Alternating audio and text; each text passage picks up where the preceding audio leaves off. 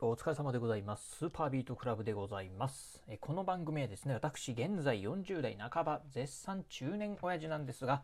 毎朝朝4時に起き、そして毎月20冊以上の本を読み、そしてそして1ヶ月300キロ以上走るというですね、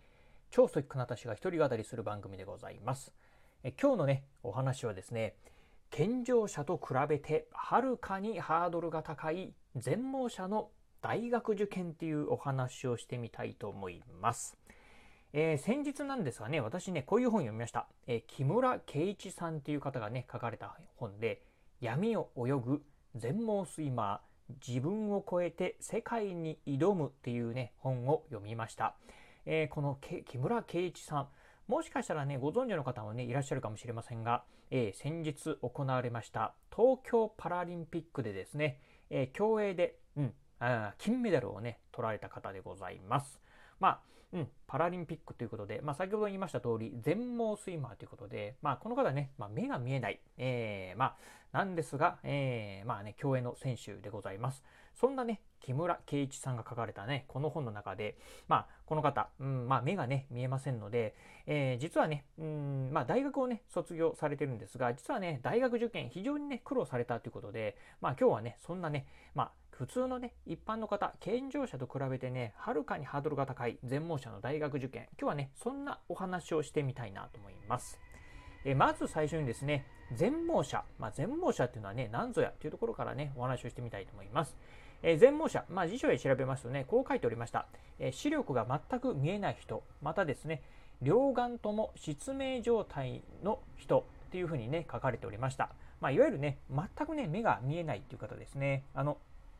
中には、あの、色弱者って言いまして、色弱者だったかな？あの、うん、えーうっすらとだけ目が見えるっていう方もね、いらっしゃるみたいなんですが、まあ、いろんなね、障害の方、ね、あのーまあ、障害の度合いもあるかと思いますが、全盲者、まあね、この木村さん全盲者なんですけど、えーこの方ね、もう全くね、えー目が見えないという方だそうでございます。えーとね、この本の中でもね、書かれてたんですが、2歳まではね、あのまあ、視力はあったらしいんですが、え2歳でね、もう完全に視力がなくなってしまった。まあ、2歳なんでね、つまり、まあ、意識、えー物心ついた状態からもう全くね、目が見えなかった。目目が見えないっていうね、方でございます。まあ、そんなね、えー木村さん、全盲者の木村さんなんですが、まあ、この方ね、えー日本大学をね、卒業されております。えー日本大学、えーこの方ね、一般入試でね、えーまあ、うんえー入試で合格してね、入られてるんですが、えー非常にね、苦労されたそうでございます。まあ、そんなね、えー入学にね、まあ、えー健常者よりもね、高いハードル、まあね、えー受験に対してのね、高いハードルがあるんだよっていうところでね、3つご紹介してみたいと思います。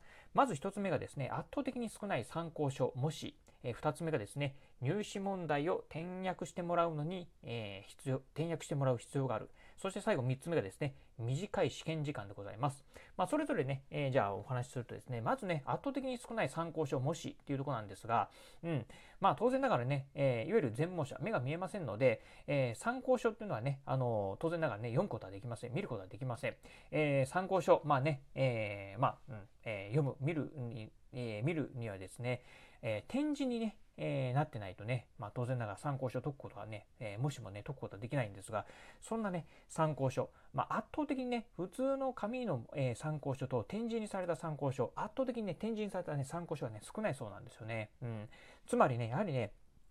勉強しようにも参考書だったりね、模試がね、圧倒的に少ないっていうところなんですよね。まあ、勉強するための参考書も少なければ、うんえー自分の実力をね、試すためのね、模試自体もね、えー非常にね、まあ、受けることもね、えー受ける、うん、回数もね、限られてるというところだそうでございます。まあ、この辺はね、非常にね、まあ、勉強したくてもね、なかなか勉強するための参考書はないっていうのはね、これはね、非常に厳しいところだと思います。えそして2つ目、入試問題を転訳してもらう必要があるというところでございます。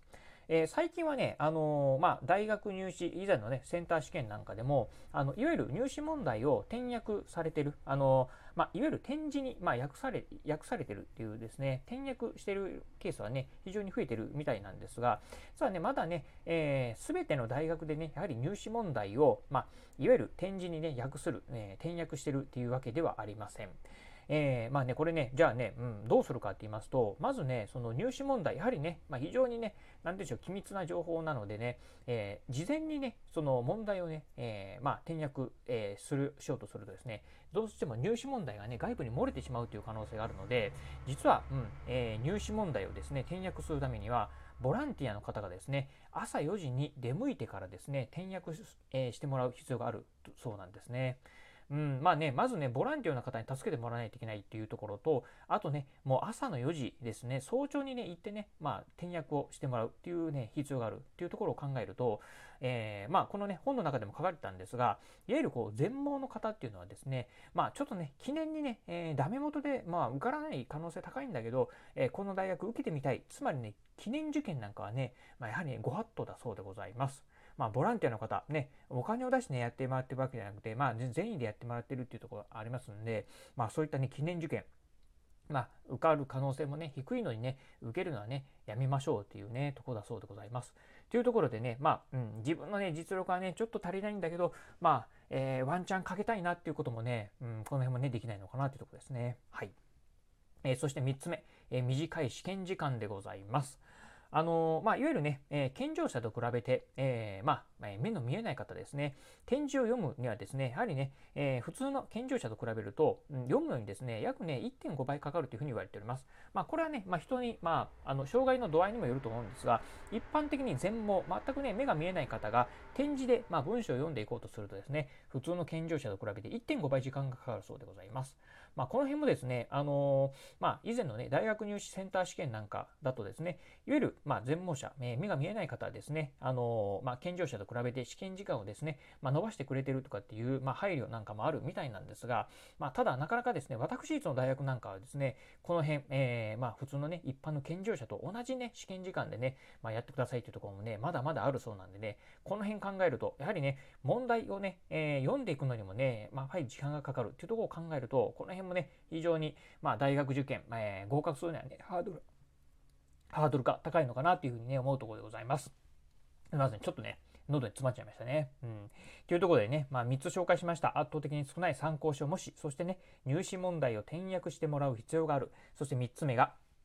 短い試験時間ですね。まあこういったね、3つもあってね、なかなかね、まあ大学受験、まあね、合格するためにはね、非常にハードルが高いっていうところありますんで、うん、まあまだまだね、これね、大学側もですね、まあこういったね、全盲者、目が見えない方に対してのね、えー、配慮、まあ改善というのはね、必要なんじゃないかなというふうにね、思うところでございました。まあそんなね、まあ、うん、非常にね、あのー、ちょっと我々、まあ我々って言いますか、まあ、あのー、健常者、まあね、目が見える、普通にね、まあ目が見える、えー、まあものにとってはですね、なかなかね、ねこういうところ、あ、そんなことあんだなっていうのはね、うん、あの初めてのね、えー、気づきっていうのもありましたんで、ぜひね、非常に面白い本でございましたんで、えー、今日ご紹介した闇を泳ぐ木村圭一さんの全盲スイマー、自分を超えて世界に挑む、この辺、本ね、まあ興味ありましたら、ぜひね、あの読んでいただければなというふうに思います。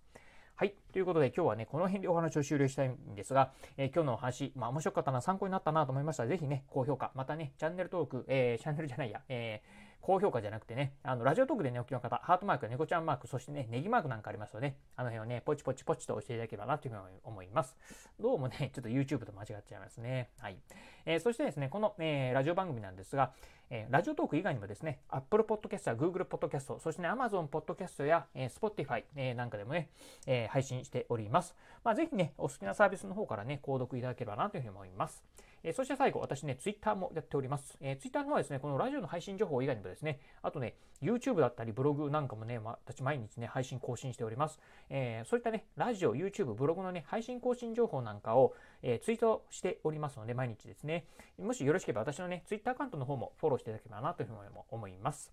はい、ということで今日はこの辺でお話を終了いたします。今日もお聴きいただきましてありがとうございました。お疲れ様です。